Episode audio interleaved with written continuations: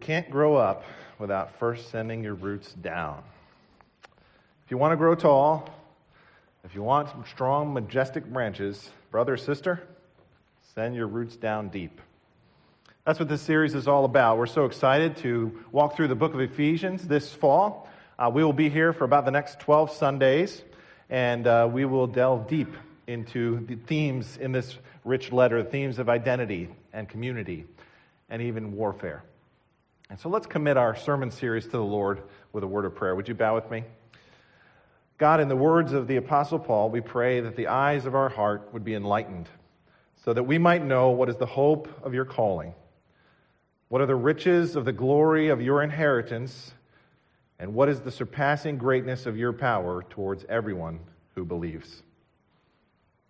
God, this week we also remember, tomorrow being September 11th, that this day reminds us of a day in American history where some of our best people were killed and our nation stopped for the horror visited upon it.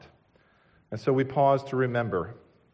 Pray that you would help us never forget and burn into our individual and collective memory that loss of life. We pray for your continued compassion and consolation and mercy on those who suffered. Remind us, God, that life is short. Each day we have is a gift. Help us to resolve not to squander them, but to appreciate each day as a gift from you, as an opportunity to live in this country where we're free to serve as you taught us to serve, live as you taught us to live, love as you taught us to love, for your beautiful name. And all God's people said, Amen. About 10 years ago in Georgia, a man was found there with no identity.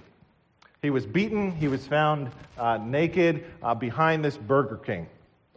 They took him to the hospital. Eventually, he regained consciousness, uh, but he had had total amnesia.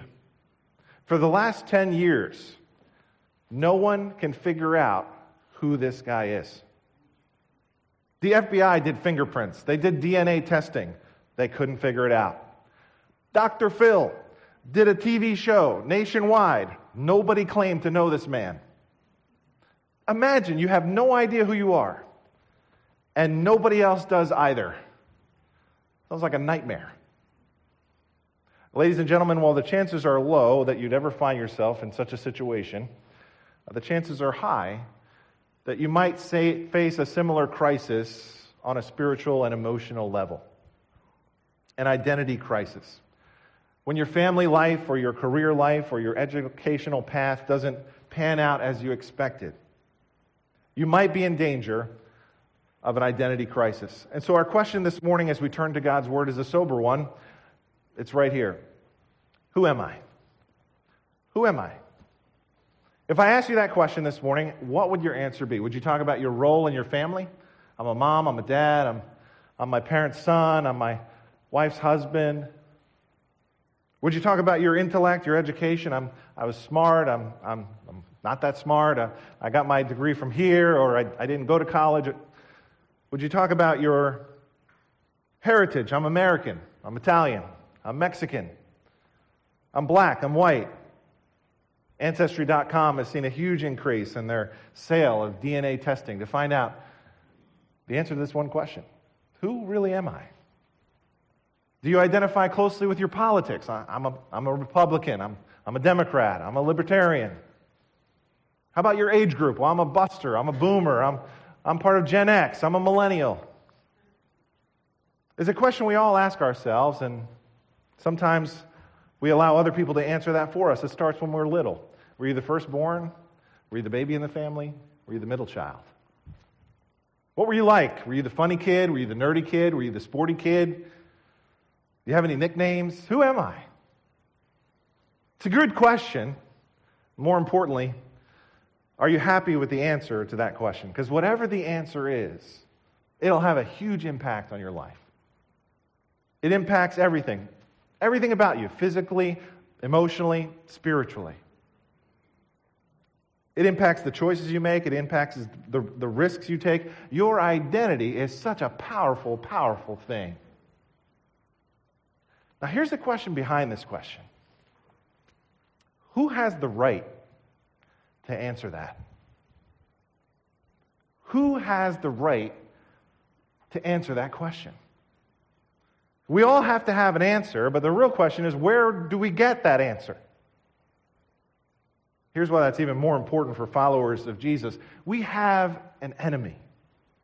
And if we're not careful, we will allow him to take a bunch of messages and provide a soundtrack for our lives.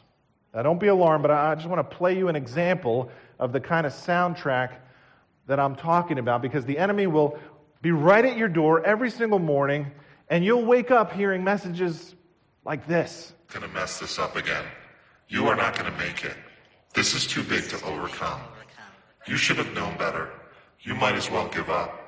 This is where it all falls apart. You are never going to recover from this. Something bad is going to happen to you. This is never going to work out. God has completely forgotten about you. Don't even think that there is a way through this. I wonder what other terrible things are going to happen. No one cares about you. No one is pulling for you. The worst thing that could happen will happen. God has abandoned you. You are never going to survive this. You should feel afraid. What if no one likes you after this? What if no one talks to you anymore? You are headed for disaster. Think of all the awful things that might occur. There's no hope.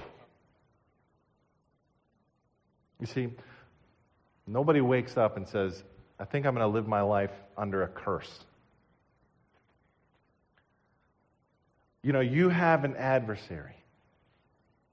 And you know what's scary about that? It's more deceptive. It doesn't sound like an evil, scary voice in your head when you listen to it. It might sound like your own voice. It sounds like the voice of your dad or your mom or one of your peers or a teacher. It could be a message from the culture. And Satan will take that and he will twist it and, and use those messages that you've received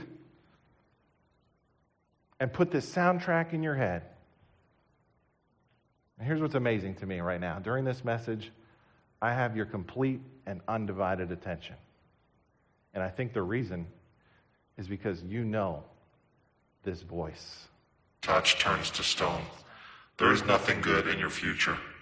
Everything you've worked for will be lost. You are going to be found out. People are going to hate you. Your chances don't look good. This is the end of the road. Just face it, you're not bouncing back from this. There's no second chances anymore. Don't bother trying. Friends, those are lies. They might be lies from the world, they might be lies from the culture, they might be lies from, from your own flesh. But the enemy will take them and, like making a grease fire, will use them to spin his web of lies and create this soundtrack for your life. And it doesn't have to be this way. You can allow God to shape your identity instead. That's what Ephesians chapter 1 is all about. Turn there with me if you have a copy of God's Word. Ephesians chapter 1, one of my favorite chapters in the whole Bible. Ephesians is one of my favorite books in the whole Bible. It's only six short chapters, but it packs a powerful punch. One commentator, Klyne Snodgrass, said this quote, pound for pound, Ephesians may well be the most influential document ever written, unquote. It's been called the crown and climax of Pauline theology. Recently, I had the opportunity to meet David Powlison, one of the top Christian biblical counselors in this country. He said this quote, The Bible is vast and deep, and human life is diverse and perplexing. But in a pinch, you could do all counseling from Ephesians. It's all there. The big picture that organizes a myriad of details. Ephesians aims to teach you how to live. Wow. Dive with me off the high dive into the deep end of the pool of chapter 1, verses 1 through 14. These beginning verses are one long, humongous sentence in the original Greek. No English translation tries to make it one sentence. They put punctuation because it just does, it's very hard to do that. But it is just awesome. One writer said that Paul is writing in a state of controlled ecstasy. He's swept away by all God has done in his Son. To me, when I read Ephesians 1, it's a little bit like at the end of the fireworks show when they have the finale. And these bombs just keep going off one after the other, after the other, after the other, after the other, and you just it just ends and you wow. That's Ephesians chapter 1. So let's take a look at some of those verses. I want to read the passage and then we'll get back and see the details. If you're ready for God's word, say amen. amen. Paul, an apostle of Christ Jesus, by the will of God, to the saints who are in Ephesus and are faithful in Christ Jesus, grace to you and peace from God our Father and the Lord Jesus Christ. Blessed be the God and Father of our Lord Jesus Christ, who has blessed us in Christ with every spiritual blessing in the heavenly places, even as he chose us in him before the foundation of the world, that we should be holy and blameless before him in love. He predestined us for adoption to himself as sons through Jesus Christ, according to the purpose of his will, to the praise of his glorious grace, with which he has blessed us in the beloved.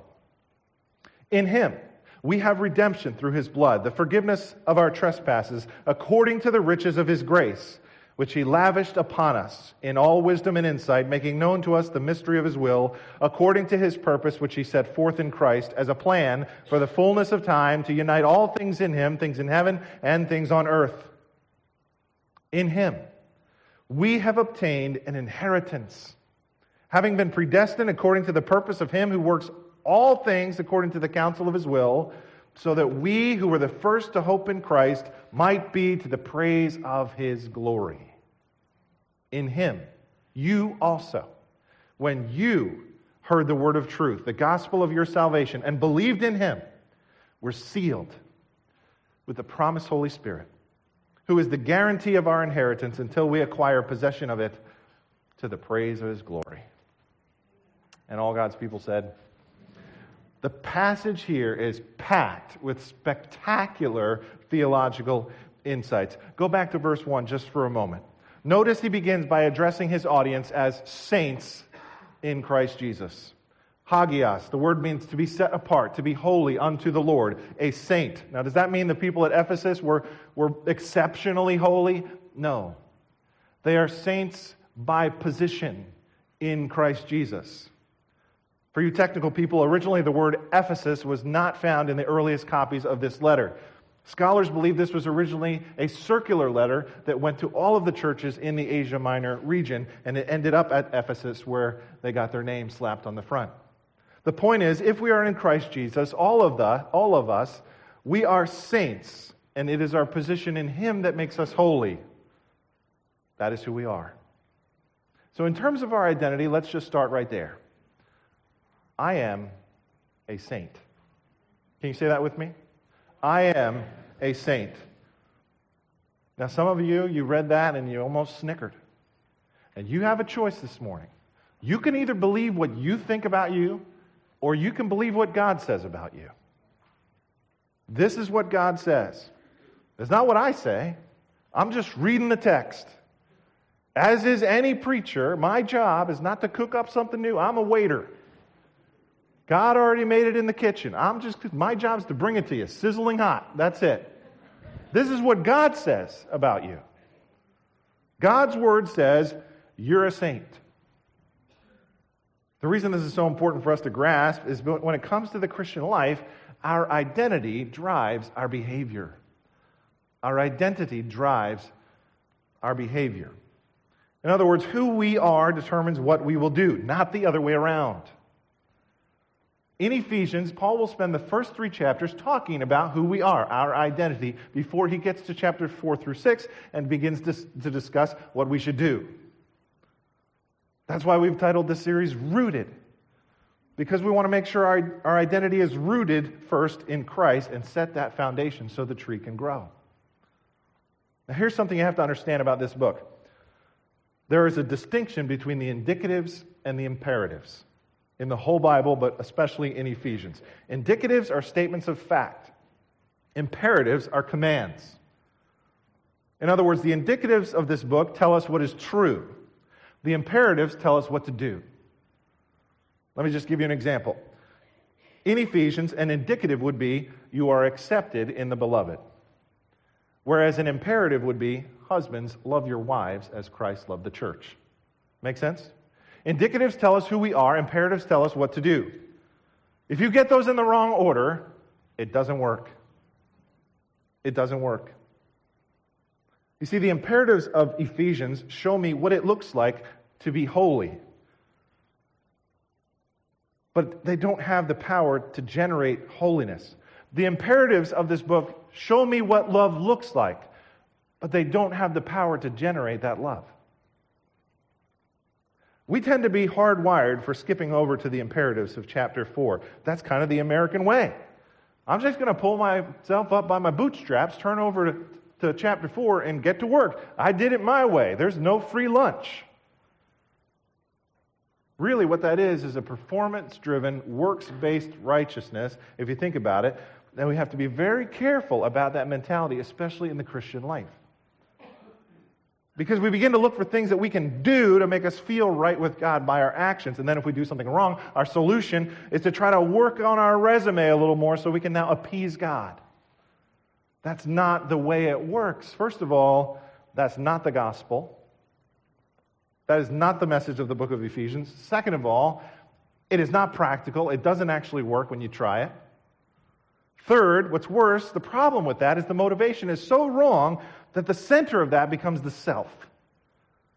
And the glory goes back to me instead of towards God, which is how it's supposed to work.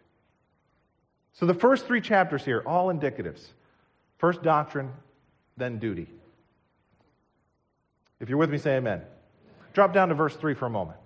Verse 3 makes an, an, astonishing claim. It says in verse 3, He has blessed us with every spiritual blessing. The word every there is a word of totality. Now, a blessing in the New Testament is not often what we think of here in America, meaning a material blessing or a physical blessing. They are explicitly said to be spiritual blessings. What is that? Let me define it this way every joy and every benefit that my heart and my soul needs and longs for. A spiritual blessing is every joy, every benefit that my heart and my soul needs and longs for. That's what it means to be blessed. And that's what he says you have already, past tense. Let's go on to point number two about our identity. Not only am I a saint, I am blessed. Can we say that together? I am blessed. Not that you're going to get blessed one day in the future. Not that you're going to strive to be blessed. Not that you're going to work to be blessed. You already are blessed. Amazing. You say, what kind of blessings exactly are you talking about? Well, he goes on to list them. Let's just go back to Ephesians chapter 1. One of those blessings is found in verse 4. It says, He chose us. He chose us. It says here, He chose us before the foundation of the world. Just think about that for a second. Before everything, God chose you in Christ. Before He made the planet, He chose you. Before he caused the stars to burst into existence, he chose you. Before he made the oceans, he chose you. Before the foundation of the world. Isn't that amazing? See, salvation is not an afterthought on God's part, like plan B. No. His purpose was always to create a people for himself. So let's talk about our identity again. Point number three about our identity is very clear, isn't it? I am chosen. Can we say that together? I am chosen. It's a word used in the scriptures to describe picking one thing out of many things for a specific purpose. For example, it's used in the Greek translation of the Old Testament, the Septuagint, to describe King David going down to the brook and choosing for himself five smooth stones to go after Goliath, choosing something out of many for a specific intent and for a specific purpose. Here, it says God has done that with you. Now, that doesn't mean He chose you based on how wonderful you are. It's found here actually in, in the middle voice, which means He chose us by Himself for Himself. In spite of us, really, before we would do anything. I'm actually glad he chose me before I would do anything, because if it was after I would do anything, I'm pretty sure he wouldn't have chosen me. He chose you. Go back to that passage. Look, look at verse 5. There's this word that kind of jumps off the screen. It's the word adoption. brought into a new family. It means an orphan now becomes a child. Just think of that. Not just any family, into the family of God. Behold, what manner of love the Father has given unto us that we should be called children of God, and that is what we are. So let's go back to that identity list. Next point I am adopted. Can we say that? I am adopted. Have you ever wondered what life is like for kids whose parents are famous or dignitaries? Like the Trump's kids or the Obama's kids, or, you know, imagine your dad was really, really important. Like, like let's say he is the president. Anybody else tries to get close to your dad without an appointment, they'll be stopped. They might even be shot. Here it says, You are a child of the Most High God. You can come right in unannounced with all the access, all the security, all the inheritance that comes with your position simply because you're in the family. Romans 8 says that we cry out to him, Abba, Daddy, Father. Wow. Notice in verse 6 that there's a clause given with the word grace. The word charitos there means unmerited favor, unmerited favor. No one knew this better than the Apostle Paul. Grace had to literally come down and knock that guy off of his high horse. No one had been more opposed to grace than Saul of Tarsus. No one had been captured by grace quite like this young man. He knew what it was like to live in the bonds of legalism in barren ritual, in hollow routine. But now he has come to know the reality of grace. And now he's come to know this that in Christ, our identity is not achieved, it is received. Our identity is not achieved, it is received by grace. That's so counterintuitive. We think God's favor is reserved for people who get it right. That's not what the scriptures say. Instead, it says God gives his favor to those who don't get it right. Period. Full stop right there. Wow. Grace is reckless, recklessly generous. It's even uncomfortable. When it comes to God's grace, there's no stick and there's no carrot. There's no merit badge, there's no time cards, there's no punch cards. There's no keeping score. There's no deservedness at all. Which is why it's hard to grasp. It doesn't make natural sense to us. This isn't the way the world works. But yet, this is the way God works. Perhaps no one understood this better in our generation than Brennan Manning. Listen to this quote from his final book before he passed away God loves you unconditionally, as you are, and not as you should be because nobody is as they should be. It's the message of grace.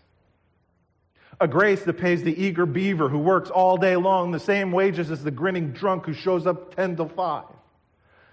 A grace that hikes up the robe and runs breakneck toward the prodigal, reeking of sin, and wraps him up and decides to throw a party, no ifs, ands, or buts. This grace is indiscriminate compassion. It works without asking anything of us. This is what makes Christianity radically different than any other religious system. Every other system is based on bottom up, work your way up the ladder, pay your dues, earn it. Christianity says, no, it's not about working your way up to God, it's about God working his way down to you. It's not about what you can do, it's what he has done. It's not about your faithfulness, it's about his faithfulness. Paul will later say, For by grace you have been saved through faith, not of yourselves, not by works, lest any man should boast. We'll get there. Look at what it says in verse 8. He didn't just give us a little bit of grace, it says that he actually lavished his grace upon us. He doesn't just dole out his grace in little bitty bite sized pieces.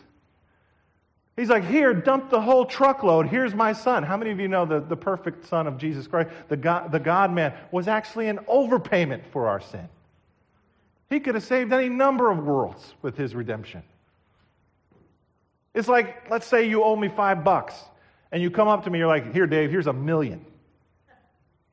He lavished his grace on us. This is where we get to the whole idea of forgiveness and redemption in this passage. Forgiveness and redemption. In whom we have redemption through his blood and the forgiveness of his sins. Forgiveness. It's a word that means a cancellation of all of your debts.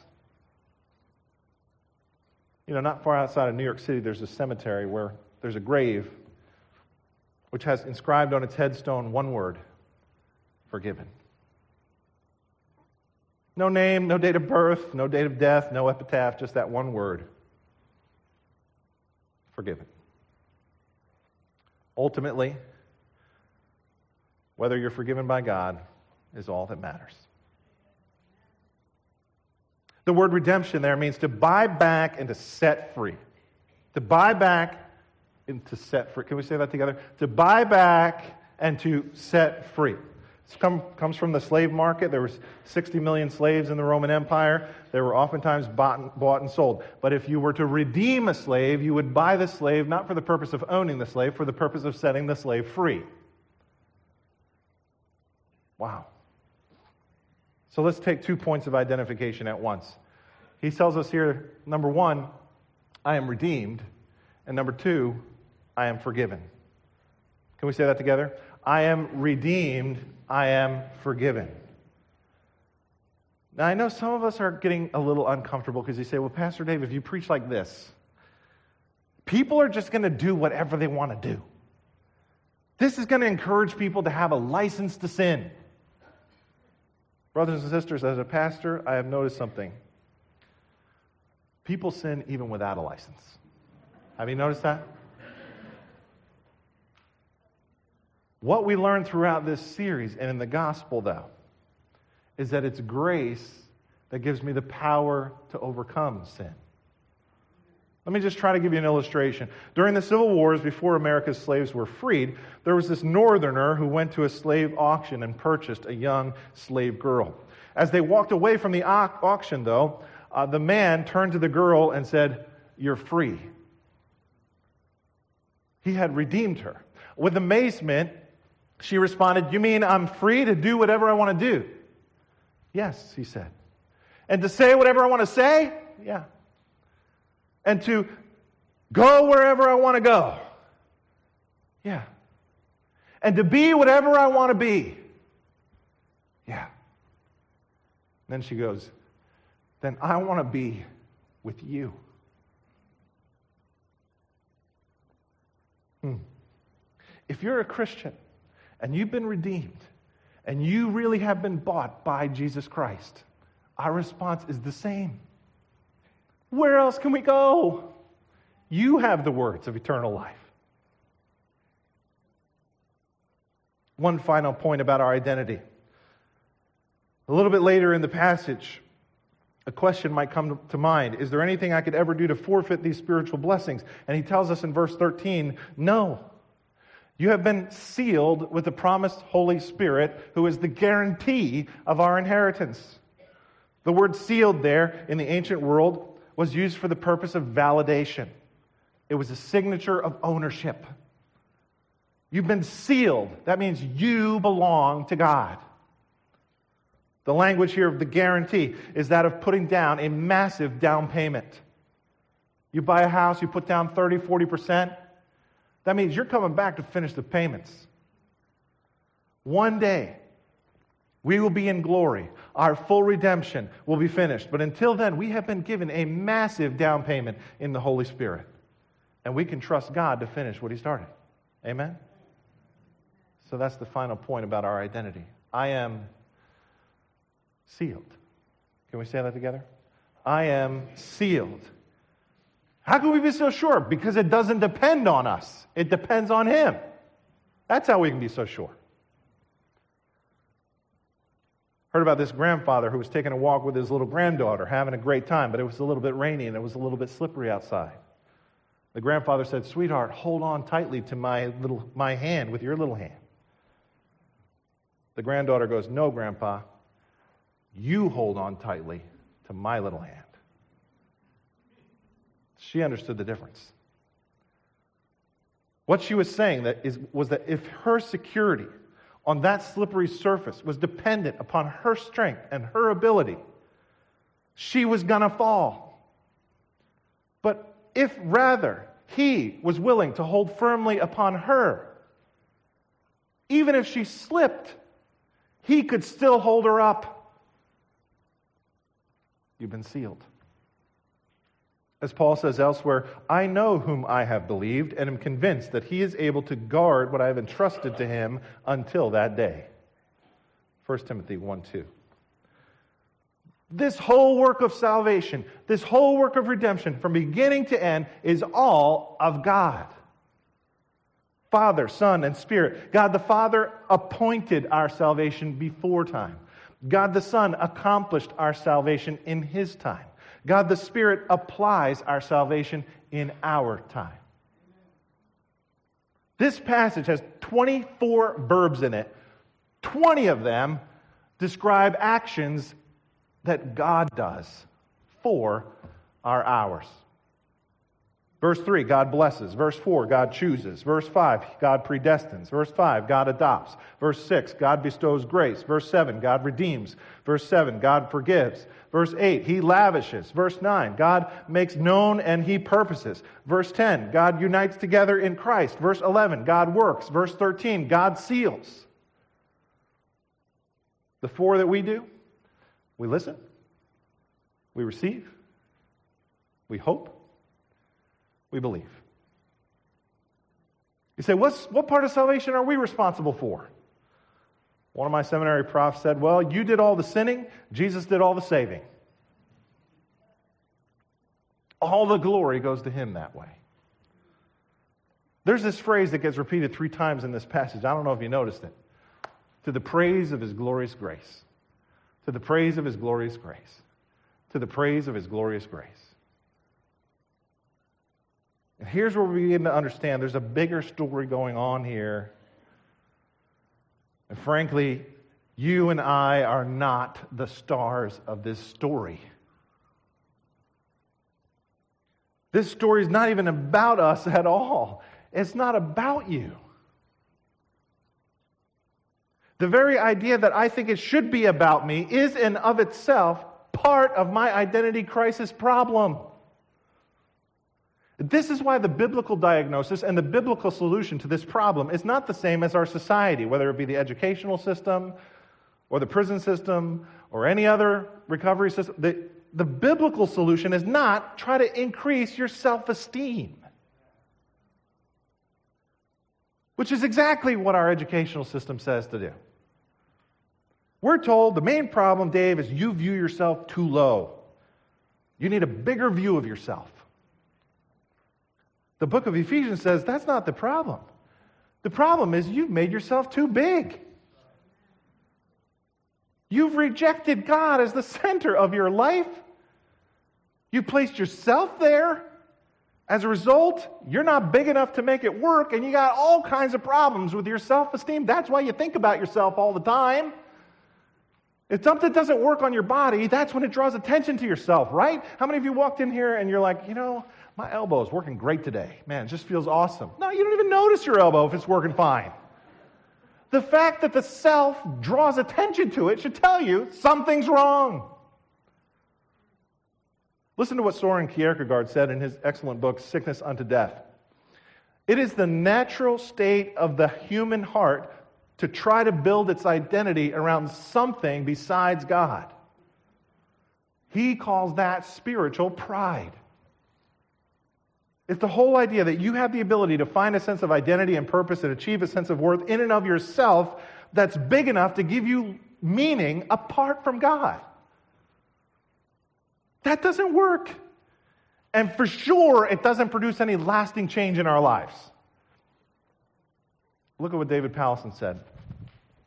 Self manufactured changes do not dislodge Almighty me from the center of my tiny, self manufactured universe. That's so huge. I'm just going to read it again. Just, just let it wash over you. Self manufactured changes do not dislodge Almighty me from the center of my tiny self manufactured universe. The solution is not to increase my self esteem, the, the solution is to increase my Christ esteem. Rock of ages, cleft for me, let me hide myself in thee. Here's the key to understand all that Paul was saying. If there's one phrase that I just want to drill down today and see if we can strike oil, it is this phrase right here in Christ. In Christ. Listen to how often he uses this phrase in this passage. Verse, verse 1, in Christ Jesus. Verse 3, in Christ. Verse 4, in him. Verse 6, he made us accepted in the beloved. Verse 7, in him we have redemption. Verse 9, which he set forth in Christ. Verse 10, to unite all things in him. Verse 11, in him we have obtained an inheritance. Verse 12, in Christ. Verse 13, in him. Herein lies the answer to our identity problems and our identity crisis. I find myself fully when I find myself in him.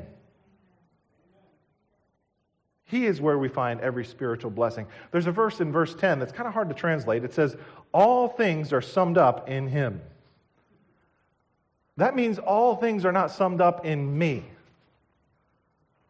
That means there's another center of the universe, and I'm not at that center of the universe. And every week I got to come to worship with you guys and be reminded that there's a center of the universe, there's a throne over there at the center of the universe, and I am not on that throne. I need that reminder every single week. And when I find my proper place orbiting around that throne, worshiping that one throne, all of a sudden, my self identity crisis just kind of dissipates because I find myself in Him. So let's go back to that question Who am I? Who has the right to answer that question? Let me tell you who has the right to answer that question the one who made you. How many of you have a, a shirt and there's a tag on the back of the shirt and the tag is made from the manufacturer this morning? Yeah, that's okay. Most of us, yeah. All right. Some of you are tailors or something. You just don't have it. Okay. Maybe you made your own shirt. For most of us, the guy who makes the thing gets to put his label on it, right? Who has the right to answer that question? The one who made you. Who has the right to answer this question? The one who manufactured you, the one who owns you. Friends, in my house, you open up my linen closet, and my wife Julie's so organized. She's got all these different labels on all the different kinds of medicines that we have stuff for colds and stuff for the, you know, all kinds of different ailments. She puts the labels on there. Can I come to your house and put my labels on your stuff? No, you don't want me to do that. Why? Because I don't own that house. The person who owns it gets to put the label on it. Friends, God owns you. It says here, He purchased you. Right? How many of you bought a bunch of school supplies for your kids this week and you took them home, and as soon as you got them home, you it, okay, honey, write the word felicity right inside of your notebook. Write the word Michaela there. Why? She bought it, she gets to label it. The one who buys it gets to label it.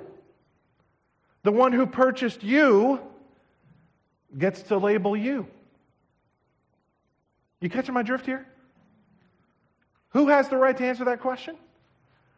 The one who owns you, the one who chose you, the one who adopted you, the one who purchased you, the one who redeemed you, the one who forgave you, and the one who sealed you forever. He has the right to answer that question. Can I just talk to you teenagers for just a second? You know what the rest of them are thinking right now? I wish somebody would have told me this when I was younger. You have the chance to get it right now. Don't miss it. For all of us, you realize how powerful this is? Do you realize how different your life would be if you just believed what Ephesians 1 said is true about you? What if that was your soundtrack? So, my challenge for all of us is to sit down this week and read the book of Ephesians. Just read it. Soak in what God says is true about you.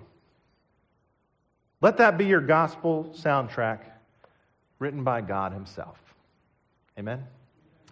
Could the worship team come? And as they come, I'd like to just read a poem. It's written by a man named David Ward. Let these words sink deep into your ears. Though I was born an orphan, abandoned and alone, enslaved and bound in darkness without a hope or home, the God of grace and mercy from his eternal throne ordained to be my father and claim me as his own. That I might be adopted, the father sent his son to live in full obedience and die for what I've done. Now, through his resurrection, through faith with him, I'm one. A member of his household. I am an heir, a son.